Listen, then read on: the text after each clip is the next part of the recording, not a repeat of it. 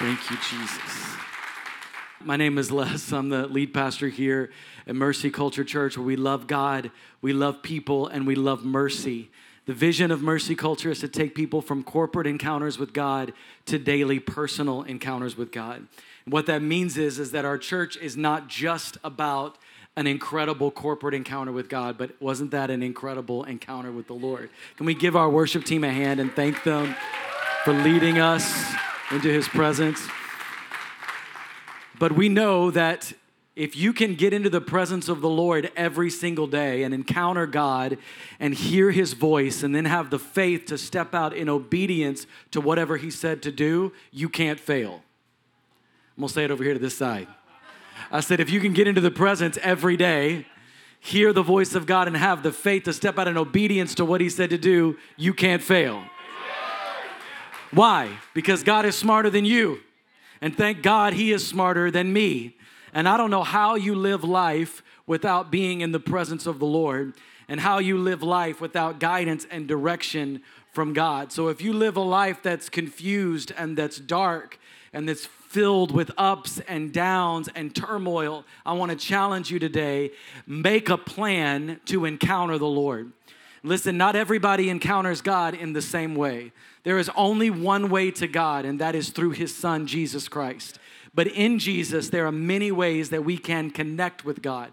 And we want to help you to discover how you best connect with the Lord. And we do that through a process that we call MC Connect. And MC Connect is the first step in joining Mercy Culture Church. If you've been kicking the tires for a while, you've been coming and visiting, don't be a six months, six month, sixth, wow. Don't be a six month visitor. Say that three times fast. Jump in. Because if you've been visiting for six months, at a certain point, it gets a little weird. So just come on, be part of the family. But text the word connect to 599 and we're gonna send you a link with some videos and helps explain to you who Mercy Culture is, what's our vision, our values, our unique characteristics, our leadership standard, what's the story of Mercy Culture Church. But most importantly, it is the way that we disciple you into daily encounters with the Lord, which is the key to your long term success in walking with the Lord. We have a few quick announcements to make. Um, we've got morning prayer that comes up this coming Wednesday at 6:30 a.m. That's all right. If you have not been to morning prayer yet, we want to invite you. It's life changing, it's an incredible experience with the Lord. We do that the first Wednesday of every month. That's this coming Wednesday. Uh, Mercy Culture Spiritual Leadership School launches in Waco this fall. Yes. If you are curious, you want more information about the, our spiritual leadership school, text SLS to 59090 to get more information about that. Um, we've got Marked coming up this weekend, our ladies' conference. Will take place at our Fort Worth campus. How many of you ladies are going? Let me see your hands. All right. If you haven't signed up yet, text Marked to 59090. It's going to be an amazing experience. Last year, I said I was going to put on a wig and sneak in. It was awesome.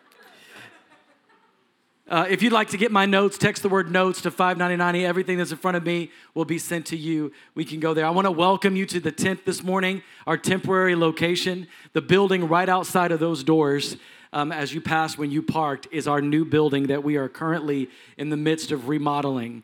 And we've taken some great steps and strides, and things are moving along quickly, and we'll be in that building very, very soon. And we're so excited to be in there. But in the meantime, welcome to the tent and welcome to Mercy Culture. Let's turn in your Bibles to 1 Corinthians chapter 2 verse 1. It says, And I, when I came to you, brothers, did not come proclaiming to you the testimony of God with lofty speech or wisdom, for I decided to know nothing among you except Jesus Christ and Him crucified. And I was with you in weakness and in fear and much trembling. And in my speech and my message, were not in plausible words of wisdom, but in demonstration of the Spirit and of power, so that your faith might not rest in the wisdom of men, but in the power, say, power of God. Come to tell you today that the greatest defense of the Bible is an encounter with its author. My title of the message this morning is Apologetics Defend, Defending Your Faith. As I was in prayer over this message and over this service this week, I believe that the Lord showed me that He was going to miraculously heal people in this service today. And if you were with us in first service, most of you were not, but during first service, we saw more than 10 people miraculously healed in our services. Come on, people that had knee pains and back issues and issues for years, God miraculously healed because we encountered the God of the Bible. And if you are sick in your body in any way, if you have a pain, if you have a sickness, if you've been dealing with depression, fear, anxiety, anything at all in your body, if you would just lift your hand. If you have anything that you're believing God to heal you from today. And I want to ask you to lock in this morning and to partner and believe God that during this service today, He would move upon your body and heal you miraculously. The word of the Lord over our church this year in 2023 is the word dunamis. This is the prophetic word over Mercy Culture Church. And dunamis is the Greek word for power. It means the power to strengthen and fortify.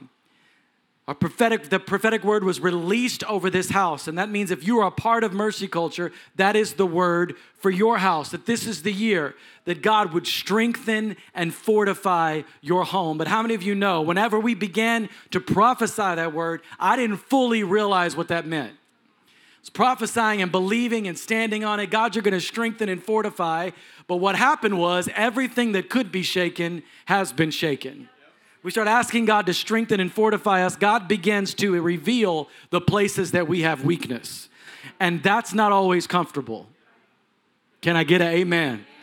Sometimes when you start to feel those areas that need to be strengthened and need to be undergirded, and you the, the Holy Spirit begins to reveal the areas of weakness in our lives, it can be uncomfortable. But God is strengthening us so that we will be able to withstand the wind and the waves, and we will not be shaken and we will not be moved. That's why He's given us the power of the Holy Spirit. We see in Acts chapter 2, beginning in verse 3 and divided tongues of fire appeared to them and rested on each one of them, and they were all filled with the Holy Spirit and began to speak in other tongues as the Spirit gave them utterance. The infilling of the Holy Spirit is how dunamis goes from on you to in you. And I believe that it won't just go from on you to in you, but from in you to through you. That there will be a releasing of the power of the Holy Spirit through you and your life. We've been in a season of strengthening the foundations of our faith. We've been in a season where we've been diving into biblical and theological truths. Just last week, we showed a video message, which we do from time to time from Pastor Landon and he preached a message called The Return of Christ. And it was a powerful word on, the, on our belief, our eschatology, which is just end time theology. If you've ever wondered or had questions about what's going to happen in the end times and you weren't here last Sunday, I encourage you to go to the Mercy Culture YouTube and search the return of Christ and watch that message. It's so impactful and revealing. But I want to I want to um, go over some of the prophetic words that have been released over this house for this year. This is the year that He will fortify the foundations of your faith. No one stumbles and falls behind this year, no one loses their faith. This is the year that you will be people of the Spirit and people of the Word. The year that the Word of God, the Bible, will strengthen you. The enemy tricking you with, did God really say, will no longer work on you, for you will know what is written and you will know the word of God. This is the year that you will be strengthened by the word through reading and memorizing his word. Psalm 199 11 says, Thy word have I hid in my heart that I might not sin against thee. This is the year that the cycle of sin is broken over our lives because we hide his word in our heart. One of the greatest ways to strengthen and fortify the foundations of your faith is to know the Word of God. Listen, Mercy Culture, it's important for you to know we are a people of the Spirit and the Word. I said, we are a people of both the Spirit and the Word. You see, we can't just be a people of the Spirit who are searching for the next feeling from the Spirit of God, but we must be rooted and grounded in the Word of God. If you become a person who's just spiritual, we all met that person. and they say, Well, I'm spiritual. What that means is I'm making it up as I go along. What it means is I go by whatever I feel. The Bible says that those people are tossed to and fro by every wind of doctrine. If you are chasing a feeling and you are not grounded in the Word of God, you will become weird, you will become flaky, and you will be tossed to and fro by every wind of doctrine. But in mercy culture, we are people of the word. I want to encourage you, I want to give you some advice. How do you become a man or woman of the word? Read the Bible every day. We've got an MC reading plan. You can text one word daily 30 to 599 he will send a link back to you. You've got a 30 minute plan there. Just take 30 minutes a day and read the word of god. Wash yourself in the word. Start somewhere. Today i'm going to preach about apologetics and apologetics simply means a reasoned argument or writing in justification of something typically a theory or religious doctrine Simplified, apologetics is the understanding of why you believe what it is that you believe. Unfortunately, in the spirit filled church, so many of us take our brain outside of our head and leave it at the front door when we come into the church. We've got people in the room this morning that are businessmen and businesswomen. We have physicians and scientists and chemists and people of great intelligence. We've got moms and dads. It takes a lot of intelligence to raise kids. Amen. Praise the Lord. We got people in college and in graduate school. We've got people of all ages that have a brain, yet some for some reason we've convinced ourselves in certain circles that we don't need that brain when we come into the house of God. But apologetics is the study to help us to understand with our minds why we believe what we believe. Why? Because if you don't have a foundation of the Word of God, you will be confused and you will be manipulated by people weaponizing God's Word. But you need a full understanding of why you believe what you believe. You see, when I was growing up, I was raised in church. I received the baptism of the Holy Spirit at seven years old. Never forget, I was at youth camp. They laid hands on me, one person in one ear saying, Hold on, the person in the other ear saying, Let go. And I was believing God to be baptized in the Holy Spirit. The Lord baptized me. I got my prayer language. I began speaking in tongues. I go to the payphone. Y'all don't know about that. We used to have these things called payphones. If you're old enough to know what a payphone is, just raise your hand. These are my people right here. Put your hand down. You don't know.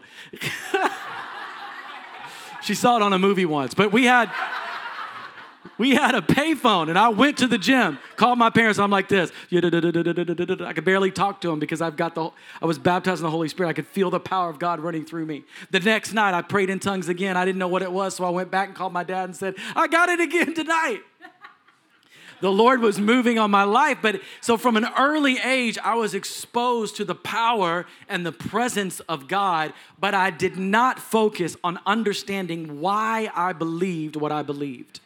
And then guess what happened? The winds and the waves of life came against us. Nikki and I have been in full time ministry for 20 years, over 20 years now. And we had gone through some seasons of very difficult ministry very unhealthy places, and I was wounded and I was hurt. And I began to read some books and different things that sounded really nice. It tickled my ear and it came into agreement with my offense. Oof. Came into agreement with my offense, my frustration with the people of God. And because I didn't have a strong enough theological foundation of the Word of God, I began to deconstruct my faith before that was cool. You can't even open up social media without people talking about deconstructing their faith now. I'm a, I'm an OG when it comes to deconstructing. And I came back to the Lord through reason or through my mind understanding why I believed what I believed. And so it's important that you know that the Bible is the Word of God. I want to read to you straight from the Mercy Culture Statement of Faith. It says this The Bible is the Word of God. We affirm that the Bible, containing both the Old and New Testaments, is alone, say alone, the only infallible, inspired Word of God, and that its authority is ultimate, final, and eternal. It cannot be added to, subtracted from, or superseded in any regard. The Bible is the source of all doctrine, instruction, correction, and reproof. It contains all that is needed for guidance in godliness and practical Christian conduct. God's word is the highest authority in our lives. And as a church family, we are rooted and grounded and founded in the immovable, unshakable, inerrant word of the living God. In 1 Peter chapter 1 verse 23 it says since you have been born again not of perishable seed but of imperishable through the living and abiding word of God. Verse 25 but the word of the Lord remains forever. And this word is the good news that was preached to you. Matthew 24 35 Jesus said heaven and earth will pass away but my words will not pass away. Listen, beware of people who devalue or dishonor the word of God. It is the step before full blown heresy. Many of us need to be careful about who you are allowing to speak into your life. If it's through social media, if it's through the YouTubes that you're watching, the podcasts that you're listening to, if people devalue and dishonor the word of the Lord, you need to be aware. You need to have caution and you need to understand that they will lead you into heresy and foolishness. So, what does dishonoring the word of the Lord look like? Well, one of the ways that we dishonor God is we apologize for the Bible. Defending our faith does not mean apologizing for the Bible. I unapologetically believe in the Word of God. Regardless of how it makes you feel, I believe in the Word of God and that it's true. And when people begin to step out of unity with the word, you'll, you'll, you'll pick up on some clues. They'll say stuff like, Well, if it was up to me, I would do things differently. They'll say things like, I know this is what the Bible says, and I'm just preaching to you because my hands are tied, and I wish I could change it. I wish there was something different. What they're saying to you is, You know, I love you, and I love you so much, but that Jesus, he just doesn't quite get you like I do. Jesus just doesn't quite love you as much as I love you. And I wish I could change the Bible, but I can't. They are apologizing for the Word of God. That is dishonor and disunity with God's Word, and it will lead you into a pathway of destruction. Knowing God's word is the greatest defense against deception, false teachings, and heresy. We see in Matthew chapter 4, beginning in verse 5, this is Jesus. He is on his 40 day fast, he is weak in his physical body. And he is wandering through the wilderness, and the devil comes to him and he takes him to the side. He takes him up to the holy city. Bible says, and set him on the pinnacle of the temple, and he said to him, If you are the Son of God, throw yourself down, for it is written. Ah, the enemy is quoting scripture to Jesus, the word. He said, For it is written, He will command His angels concerning you, and their hands they will bear you up, lest you strike your foot against a stone. Satan quoted 90, uh, Psalm 91, verse 11. But Jesus says in verse 7, Again it is written, You shall not put the Lord your God to the test. He quoted back to him Deuteronomy 6 16. Why? Because Jesus understood the power of context. Jesus knew the word of God. And what happens is the enemy will use one scripture taken out of context of the rest of the scripture to come into agreement with your flesh and make you feel what you already wanted to feel the enemy will use the word of God to manipulate you into doing what he wants you to do. That's why it is important to know the word of the Lord. Jesus didn't use individual scriptures and cherry pick them in order to manipulate the Bible to support what he already wanted to believe. We've got to know the Bible, the Bible that is the collection of many different books. It's 66 total books, 39 in the Old Testament, 27 in the New. They're scribes, priests, prophets, and poets would keep records of their history or their encounters with God. This book consists of categories of poetry, history, biography, letters, and apocalyptic symbolism, and more. It's got 40 authors over 13 centuries, three continents, and three languages. There were carefully preserved records dating from the second millennia BC to the first century AD. And God used his servants or people to write down his inspired words. We see in 2 Timothy chapter 3 verse 16 that all scripture, say all scripture is breathed out by God and profitable for teaching, for reproof, for correction, and for training in righteousness, that the man of God may be complete, equipped for every good work. That word, breathed or inspired, is the Greek word theopneustos. It means divinely breathed into. What this means is that the Bible, the Holy Spirit is the author of the Bible. God used man to write down the inspired words of the Holy Spirit. Pastor Landon, our lead, senior lead pastor at our campus in Fort Worth, he preached a beautiful message on this topic called The Bible is the Word of God. We're going to show it here over the, in the next few weeks, but I encourage you to go to our YouTube again, search our YouTube channel for The Bible is the Word of God. I've watched this message over and over again because there's so much information. If you want to dive more into this, I encourage you to go and do that. Let's go to 2 Peter chapter 1 verse 20. It says, Above all, you must understand that no prophecy of Scripture comes from one's own interpretation. For no such prophecy was ever brought forth by the will of man, but men spoke from God as they were carried along by the Holy Spirit. God is the author of the Bible, and He used men to write it.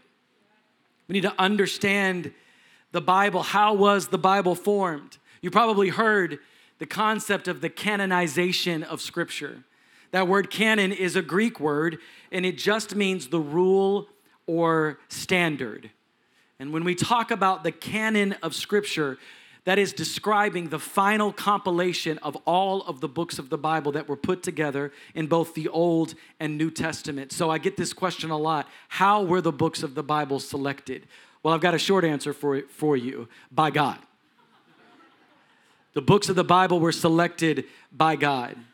But there was some criteria before the canonization of Scripture.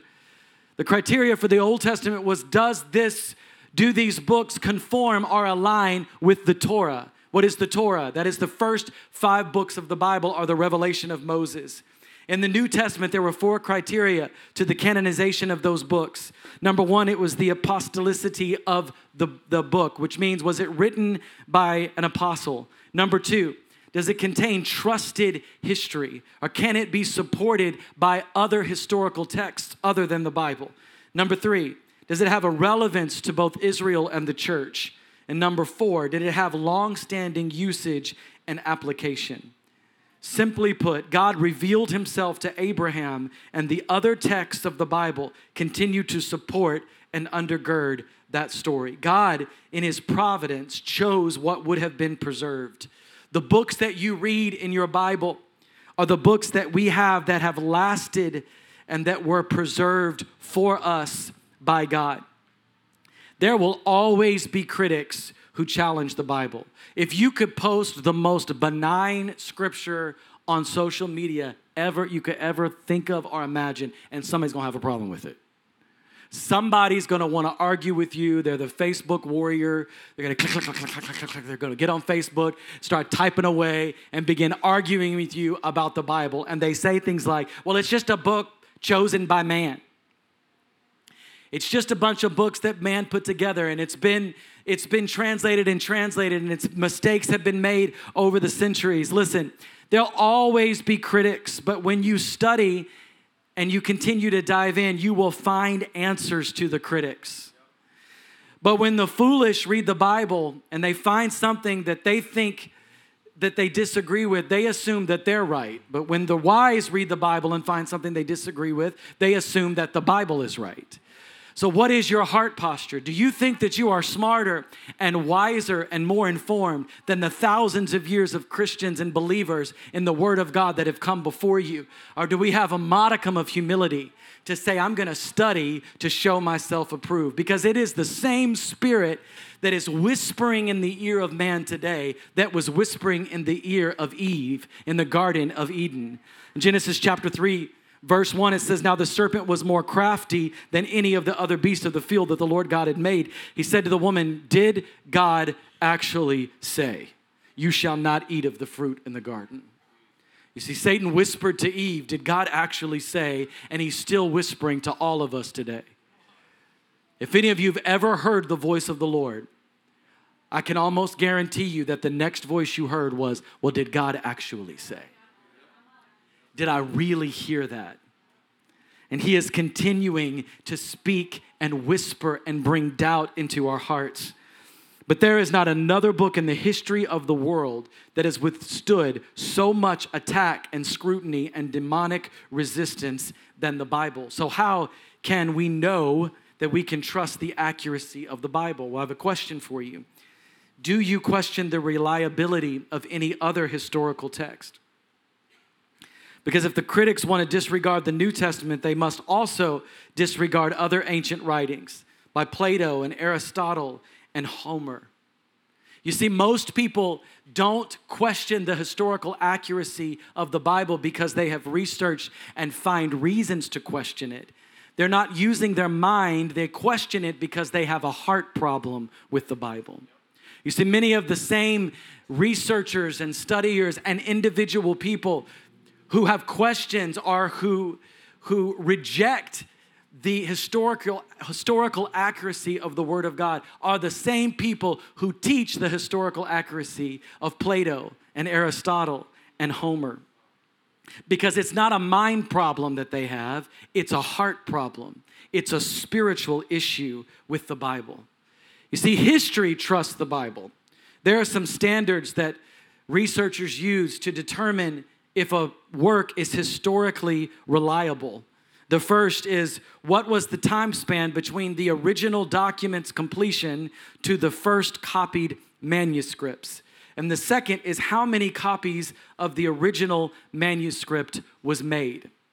I'm going to use just two examples this morning to show you that this is not a mind problem we have, it's a heart problem. We know we, we uh, Plato wrote a work called the Tetralogies, written at about 400 BC. And between the time that he completed that work to the first known manuscripts of that work was about a 1300 year time gap. And there were only seven original copies of that work. And historians consider the tetralogies to be historically reliable. In contrast, the New Testament from the time the New Testament was completed to the first known manuscripts, the time gap is only 40 years. And there were over 5,000 original copies of the New Testament. You see, the Bible is 98% textually pure.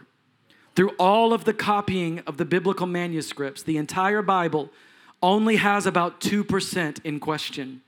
Nothing in all of the ancient writings of the entire world even comes close to approaching the accuracy of biblical documents. But most of us in the room have never even heard that fact before because it's not a mind problem, it's a heart problem. And the 2% of the Bible that is in question does not affect biblical doctrine. These are areas of interest that are called variants, and they consist mainly of variations in wording and spelling. The Bible is the most historically accurate and preserved, preserved document in the history of the world. The Bible is unparalleled in its accuracy of communication. It is unequaled as a reliable source of historical information. It is unsurpassed in its relevance to people throughout the century. Even science trusts the Bible. I love this research project that was done by a doctor named Dr. Peter Stoner. He is a probability specialist, the chairman of mathematics and science at Pasadena City College and Westmont College. He's an expert in the area of probability. Probability just means the extent to which something is probable, the likelihood of something happening or being the case. And Dr. Stoner did a project in the 1950s on the probability of the 300 predictions or prophecies of the Old Testament coming true 400 years later in the New Testament. And his criteria for determining which prophecies that he would consider actually coming true were that it could not just have been mentioned in the Old Testament, but there must have been additional historical text proving that that prophecy actually came true. Meaning, he didn't use the Bible to prove the Bible, he used the Bible supported by other texts. And they did the, prophecy, the, the probability of this, and as they began to study, they began to realize how impossible it would be that those prophecies could possibly come true.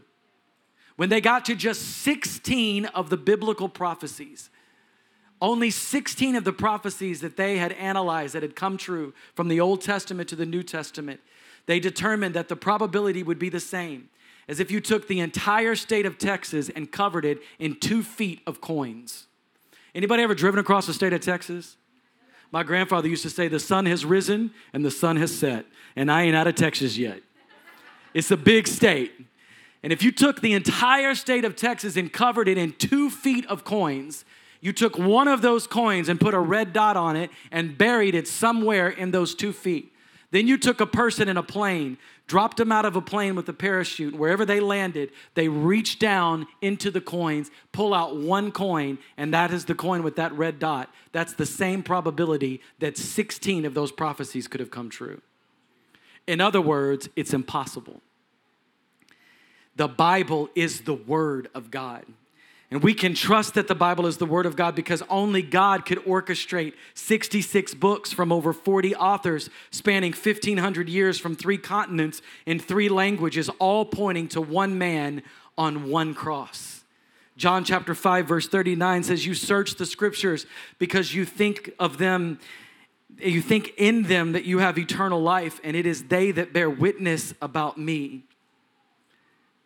Jesus said that the scriptures bear witness about him. But we have so many believers that are bearing false witness about the Lord because we don't know his words in the Bible. Exodus chapter 20, verse 7, one of the Ten Commandments, it says, You shall not take the name of the Lord your God in vain, for the Lord will not hold him guiltless who takes his name in vain. Most of us have heard this commandment in the Bible. And if you're like me and raised like I was raised, you were probably told it means not to say the word God if you're not praying or speaking about or to the Lord. And so we have this idea that if you go to a baseball game and somebody hits a great hit, you go, God, that was a good hit. That that's what this scripture is referring to. And we need to understand. We just read this and it it says, the second part of this scripture, for the Lord will not hold him guiltless who takes his name in vain. Another translation says, for this there shall be no sacrifice. So, what that means is the Ten Commandments say God will forgive you of murder, He'll forgive you of lying, cheating, stealing, adultery, all of these things, but He won't forgive you for saying, My God, I had a rough day at work. Doesn't make a lot of sense, does it? That's because that's not what this scripture says. The Hebrew word is actually don't, it's not take the Lord's name in vain. It says, Thou shalt not carry the name of the Lord in vain. Another translation says, Thou shalt not, or you cannot attribute to God things that He never said. Nothing births more atheists than people attributing things to God that He never did or said. And often we do this from even good intentions.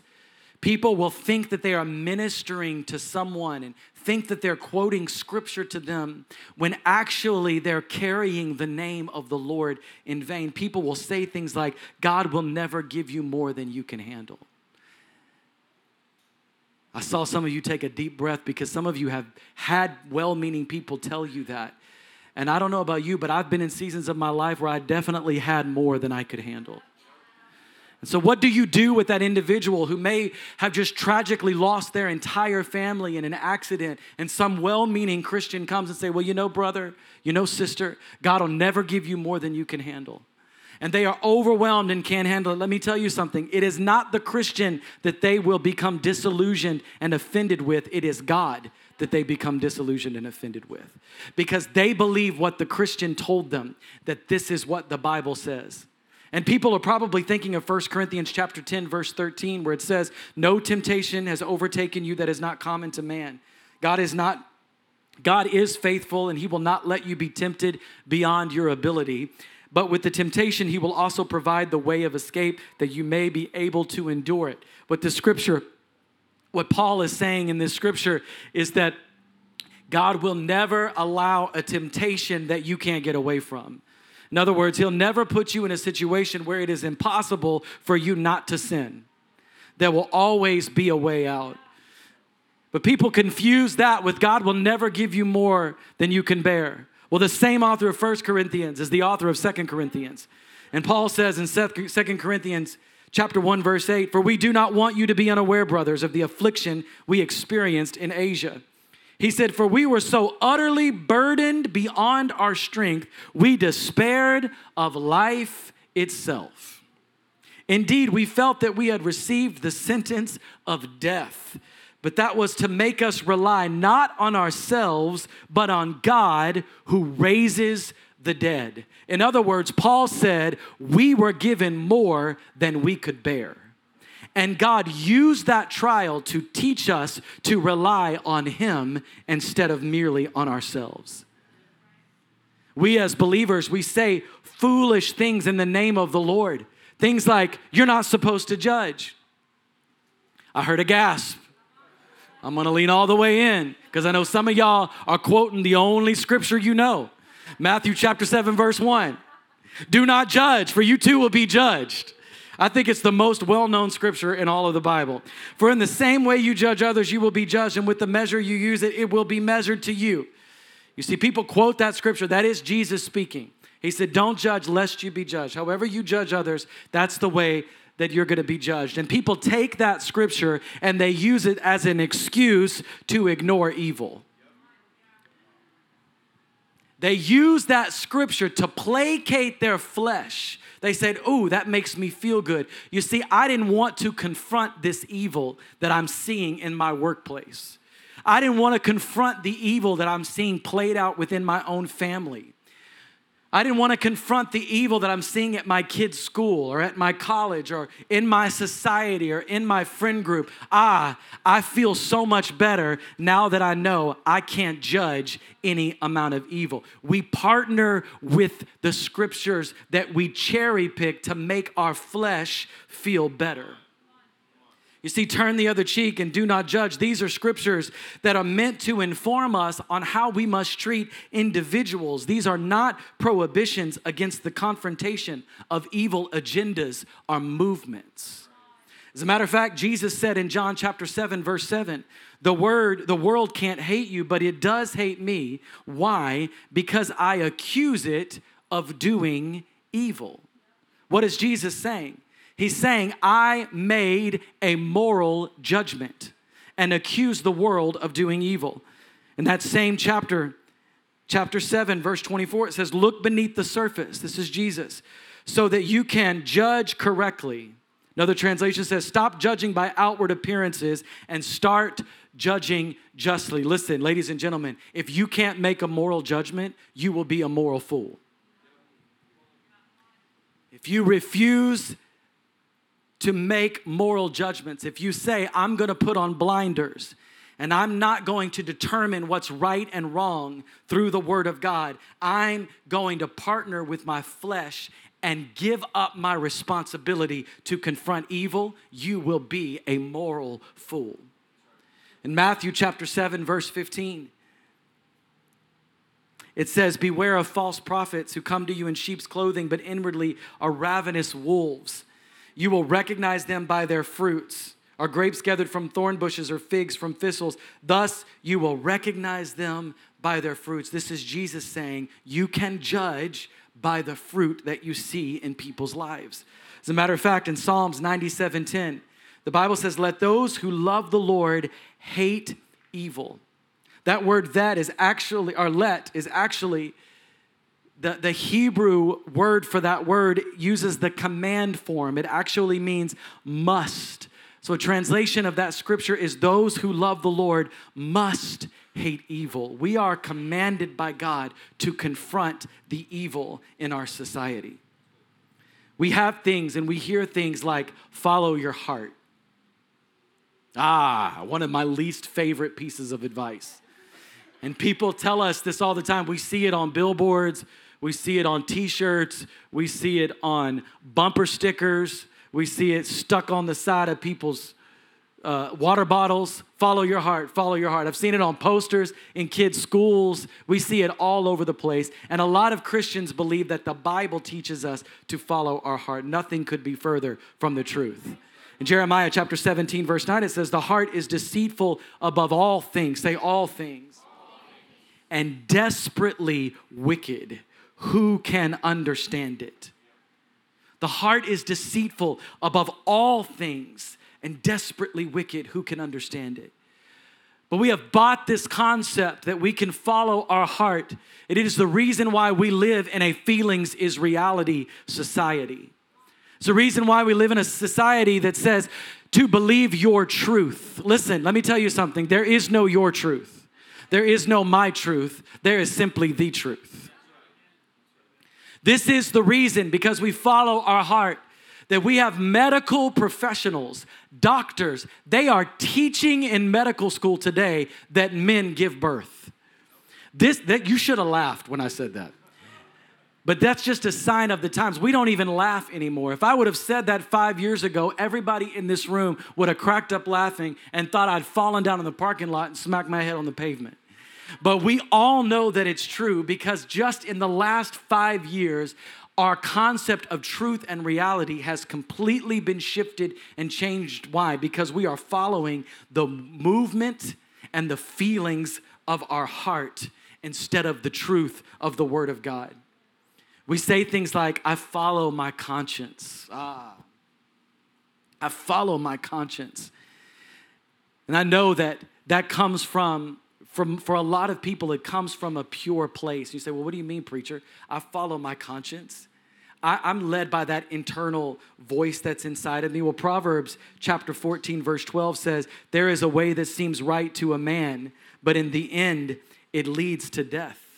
Listen, the conscience is useless.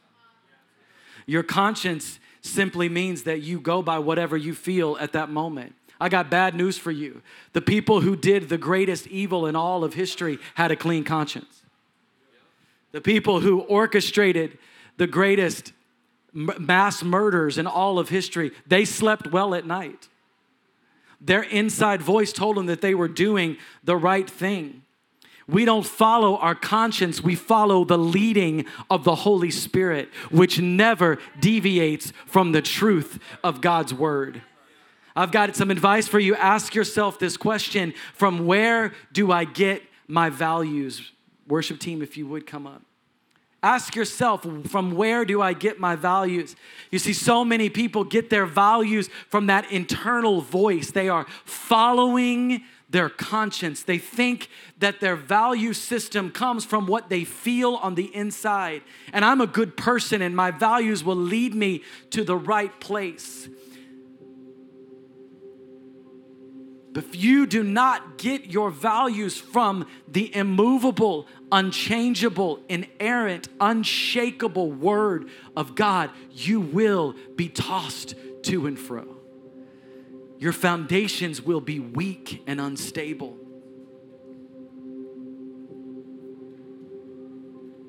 So, what does the Bible say about apologetics? Let's go back to 1 Corinthians chapter 2, beginning in verse 1. This is Paul again speaking. He said, And I, when I came to you, brothers, did not come proclaiming to you the testimony of God with lofty speech or wisdom. For I decided to know nothing among you except Jesus Christ and Him crucified. And I was with you in weakness and in fear and much trembling. And my speech and my message were not in plausible words of wisdom, but in demonstration of the Spirit and of power, so that your faith may not rest in the wisdom of men, but in the power of God. You see, everywhere that Jesus went, and everywhere that his apostles went, miracles and healings followed. Ryan, go ahead and play. Everywhere that Jesus went and his apostles went, miracles and healings followed. See, we shouldn't be shocked when we enter his presence and people get healed. Now, we should be shocked when we enter the presence of Jesus and no one gets healed.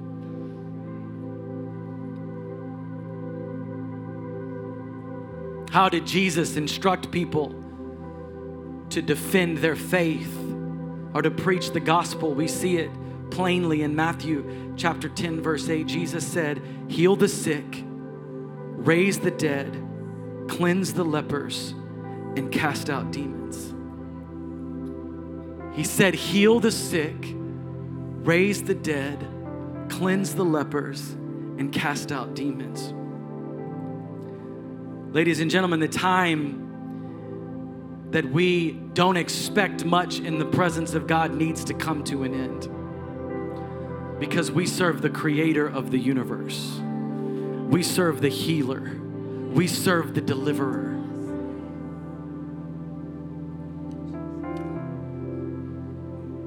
Luke chapter 6, verse 17, we see a very familiar scene.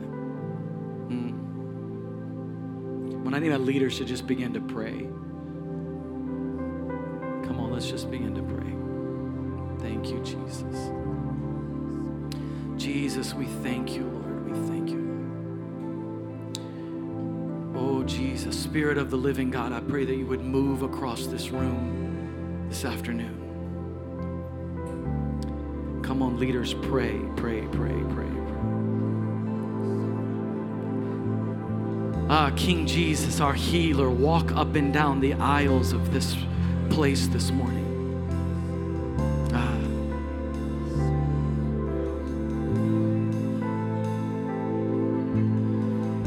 King Jesus, would you reveal yourself to us today, Lord?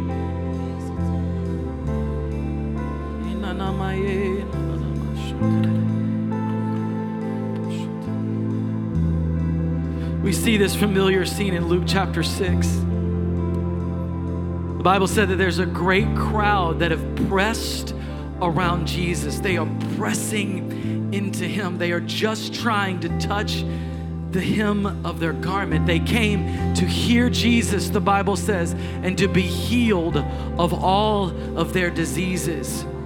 And those who were troubled by unclean spirits were cured, and all the crowd sought to touch him, for power came out for him from him and healed them all. They pressed around Jesus. He said, If we can just touch the hem of his garment, we know that we will be healed. If we can just touch the hem of his garment, we know that our unclean spirits will be cured. And then Jesus stepped up and he preached the message of the Beatitudes one of the foundational messages of all of Christianity. He spoke. Why? Because the miraculous power of Jesus paved the way for the truth of His Word. Jesus, would you manifest your power in this room this afternoon? Would you manifest your power in this room this afternoon, Jesus?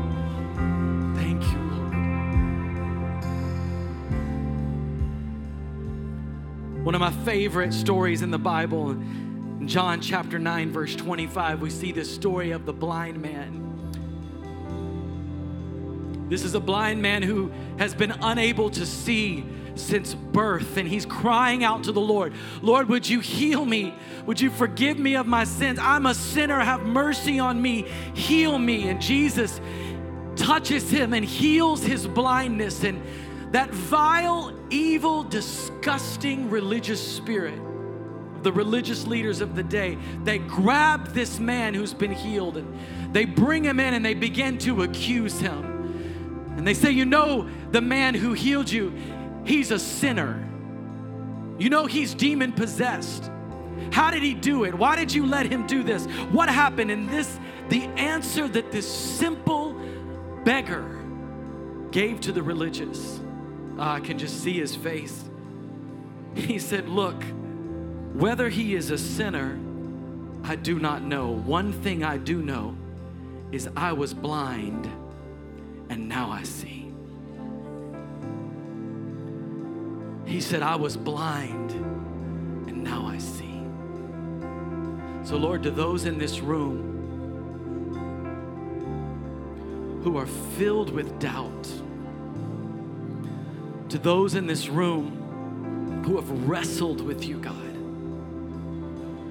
To those who came just because somebody invited them, but they're filled with doubt, or maybe others they once walked with you and they've drifted from your presence and they've deconstructed their faith and they believed the lies and the manipulation of others. Lord, I pray that you would give them an experience that they can no longer argue with.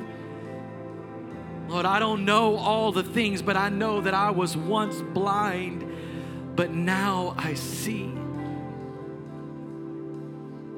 Because the greatest defense of the Bible is an encounter with its author. So, Lord, encounter us in this place today. Encounter us in this place today. See, it's too late for me. It's too late for you to try to convince me that, that Jesus doesn't heal. Nikki and I had been married just six months. We were 23 years old, just babies. Nikki worked at a hospital and she went in to draw one of her patients' blood, and he was very um, combative, angry, and they knew that. And she had built this rapport with him, and he got angry with her about something, and he turned around and he hit her. And when he did, the needle that she had used to draw his blood with was stuck into her. And she was immediately nervous because she knew the man had multiple diseases. He had STDs and all types of diseases. She called me and we started to pray. And about a week went by and I'm at my office and I get a call and she's just weeping and crying, and I knew what it meant. I left my office and I went to be with her. The hospital had come back with her results and said that she had hepatitis. It was a very dangerous kind. And we went to the doctor. It was the disease top disease control specialist in Dallas at the time and we sat down at his desk and he began to walk us through and give us pamphlets and information and this is what's going to happen. This disease will attack her liver and there's nothing we can do except treat the symptoms but over about a decade, maybe a little bit longer, her liver will begin to die and she won't be eligible for a transplant because if she gets one, the disease will just attack the new one. So we're going to do the best that we can to mitigate the symptoms, but there's no cure. And he said, There's a 50 50 chance you'll pass this disease on to your children, and there's a pretty good chance you'll pass it on to your husband. And here are the precautions you need to take, and this is what you need to do to try to prevent that. You need to consider not having kids, and all of these things. And we cried and we wept. Later that evening, Nikki comes out of the bathroom, out of our bedroom area. She's got a trash can in one hand she has all of those pamphlets in the other. And she said, I refuse to believe the report of the enemy. She put all of that stuff in the trash and she said, I'm believing that God will heal me. And about two weeks later, we're back at that doctor for a follow up appointment. And He's looking, he's holding two documents in his hand, and he's looking back and forth at him and running his fingers through his hair, and he looks white as a sheet. And we're like, What is going on? And he said, Mr. and Mrs. Cody, I have held her blood in my hands. I ran the tests myself. I see in this document that she has hepatitis, and I see at this one that her body has kicked the disease out and she's developed antibodies to it.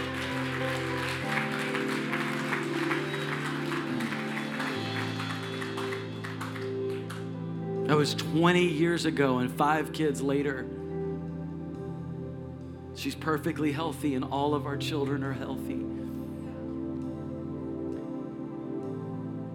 There's no amount of argument that can defeat my experience. You can mock the Holy Spirit. You can tell me that your theology doesn't align with the miraculous. You can tell me that God doesn't do that anymore and there's no such thing as healing. All I know is I was once blind, but now I see. Come on, everybody stand to your feet. Nobody looking around. Don't look at us. Come on, let's focus on the Lord. Let's just begin to give God glory. Come on, lift your voices. Lift your voices and give God glory.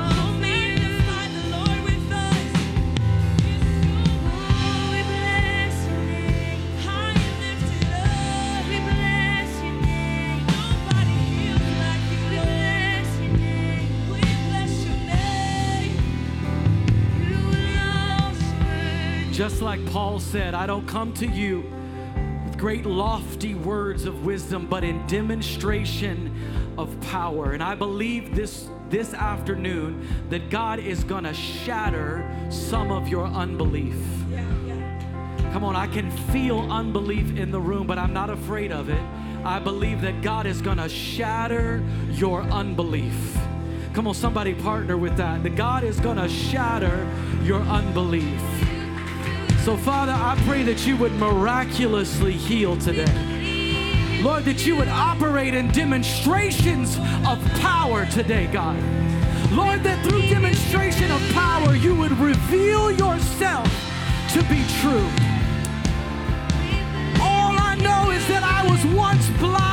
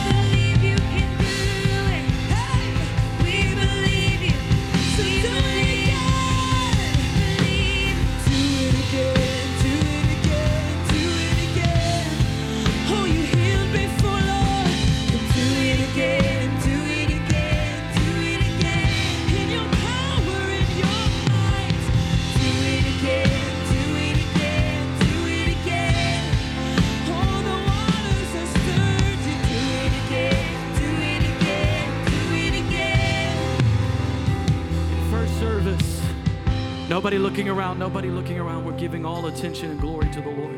In first service, we saw 10 people at minimum that I counted receive a miraculous healing. That is, people that had a pain or an injury when they walked in the room and didn't have it when they left. I tell you this because the Bible says we overcome by the blood of the Lamb and the word of our testimony. We know from example after example of miraculous healings in the word that people's faith were, were, were activated through the word of others' testimony. So I'm going to ask you today if you have a pain or a sickness or anything in your body that you need healed, just put your hands up in the air. Just put your hands up in the air. If you have any area of your body that you need healing. For some of you, it's anxiety or depression or mental illness. If you have anything that you need healing, just lift your hands, lift your hands, lift your hands. So, Father, we come into agreement with your word. Come on, pray, church. We come into agreement with your word and we speak miraculous healing, God. Lord, from the top of their head to the sole of their feet. God, I pray that you would heal even the unbeliever. I sense in my spirit that some of you have a sickness and you didn't raise your hand, and God's gonna heal you. God, I pray that you would heal your children.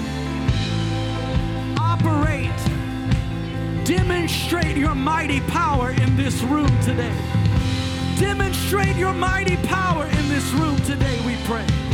God, right now, let the heat, uh, let there be heat, God, in the affected area. The areas that were painful, the things that hurt, let them feel a physical manifestation of your glory and your power. God, heal their bodies in the name of Jesus.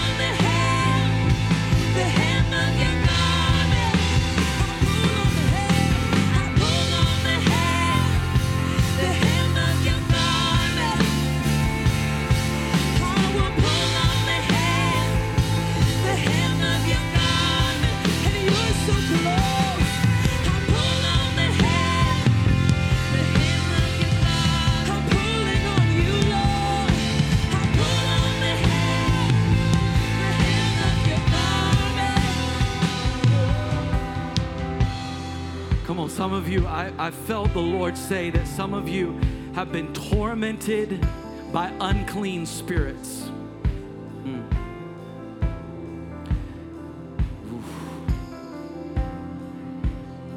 Come on, church, let's partner with the Lord. Some of you have been tormented by unclean spirits. It doesn't mean that you're not saved. It doesn't mean that you're not a Christian. You may be a Christian and have daily encounters with the Lord, but some of you have been tormented by unclean spirits, lies, depression. It sapped your energy. You felt filled with anxiety.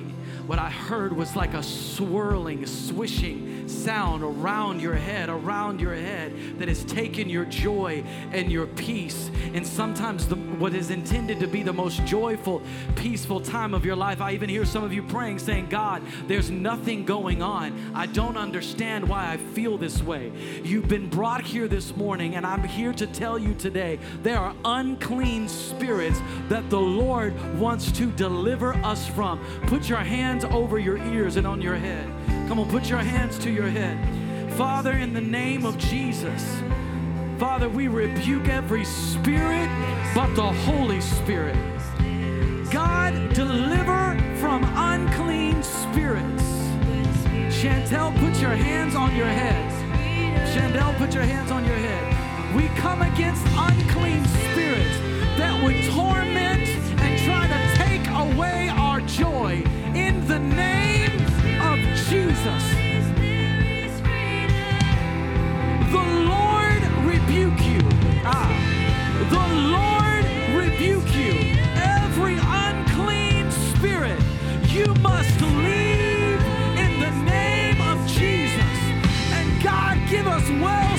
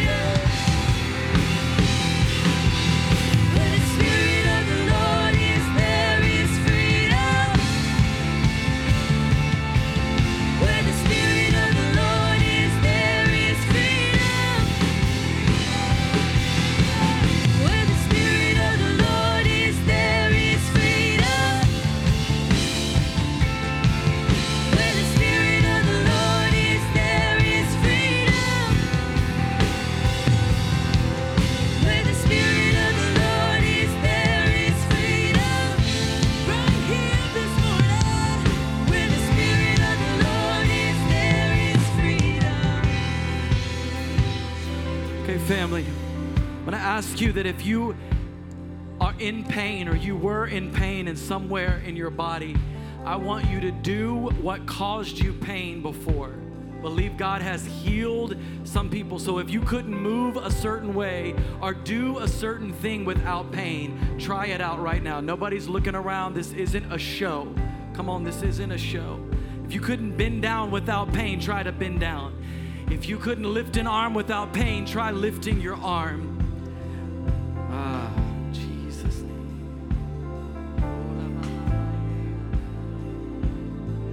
Come on, activate your faith. Activate your faith. Oh.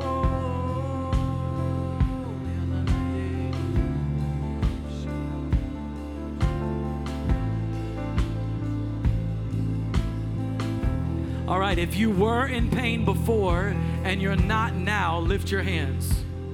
Come on, just lift up your hand. There's one, two, three. Come on, give the Lord glory. Lord, we give you glory. Lord, we give you glory. We give you glory. We give you glory.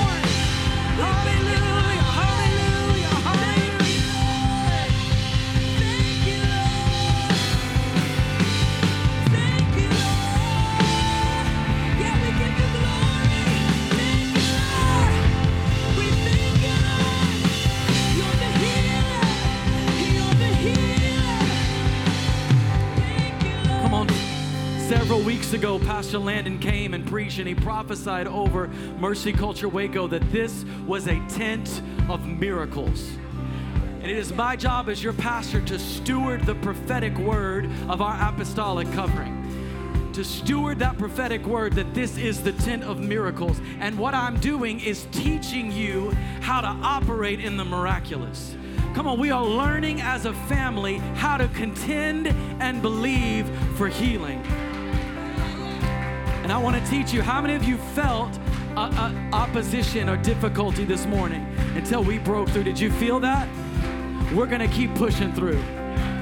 We're going to keep breaking through. We're going to continue to see the miraculous happen. All right, for some of you,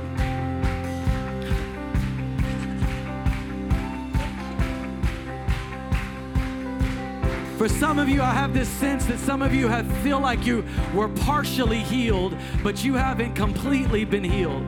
Come on, if you're about 80% better than you were when you came in, but you're not totally healed, lift up your hands. Ah, one, two, three, four, five, six. If you're about 80% better, just wave your hand. Come on, let's contend for their complete healing. Father, he that began a good work shall complete it. So, Lord, I pray for the complete healing of your sons and daughters. Lord, I pray for the complete and total healing. God, we pray for 100% improvement. God, that you would do a creative miracle in the lives and bodies of your sons and daughters this afternoon. God, that you would heal nerves, that you would heal muscle and bone and sinew. God, whatever the situation is, Lord, that you would heal them right now in the name of Jesus. Now I want you to try to do what caused you pain. Come on, I want you to test and see. Try to do the thing that used to cause you pain. Come on, try it again.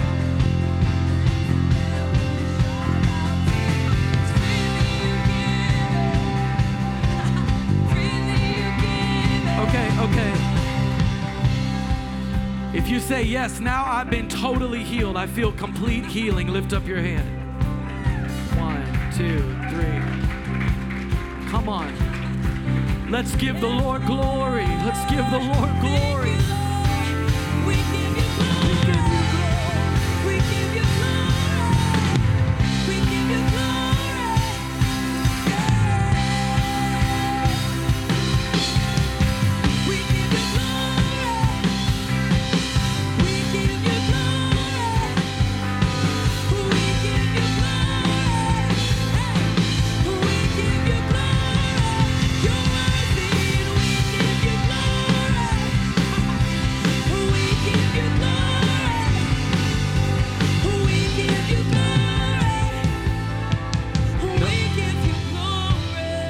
Looking around. I feel like there's one more group that I need to pray for. if you have a sickness, then maybe it isn't a pain, maybe it's something internal, something that you you can't know if you've been healed of in the moment. For some of you, it's a chronic disease. I just sense that there's people that have had chronic issues with digestion. You have a chronic sickness of digestion or immune deficiency or some other chronic issue. I want you to lift up your hands if that's you. Come on, just lift up your hands. Lift up your hands, whatever it might be. Father, we just pray, God, every sickness, every disease, every bit of fear, depression, anxiety, schizophrenia, cancer, immune deficiencies, chronic illnesses, tumors, God, we bind and rebuke them. And I pray that you would release your power in the name of Jesus. Come on, just like you did to the woman with the issue of blood, just like you did to the man with the withered hand, just like you did to the man at the gate, beautiful, just like you did to the blind man. God, would you release your power? Lord, would you defend your faith through the operation of the miraculous power of the Holy Spirit? Heal your children, Lord. Heal your children, we pray. In Jesus' name.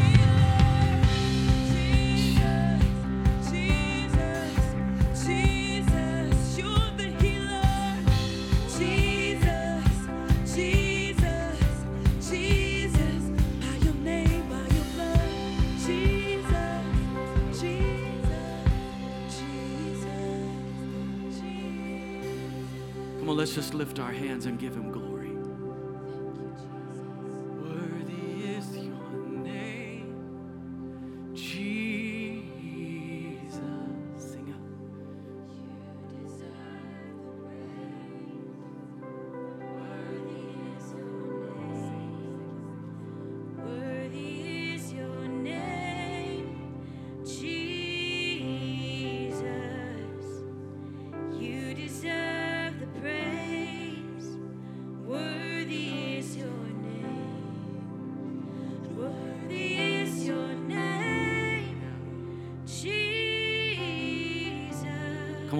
Hand lifted, You every hand. God, we don't take for granted what you've done. We don't take for granted what you've done, Worthy Lord.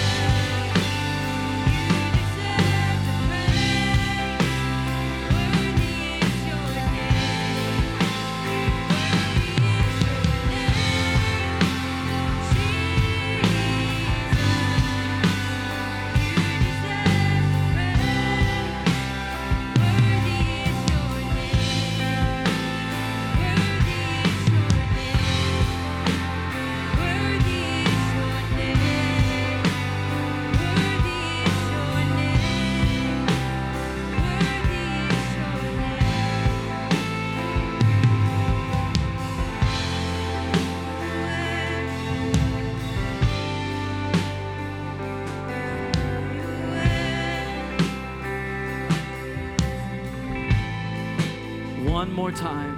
Everybody, now everybody. If you've been healed today of anything, only if you've been healed, don't lie, tell the truth. If you've been healed today of anything, just lift up your hand. Put your hands up. As high as you can, as high as you can. One, two, three, four, five, six, seven, eight, nine, 10, 11, 12, 13, 14. Anybody else? 15. Come on, 16.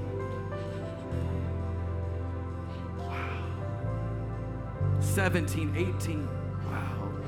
19. Anybody up here? 19 people got healed this morning. Wow. Thank you, So listen, listen, listen. 10 people were healed in the first service, 19 were healed in the second service. Give God glory for 29 miraculous healings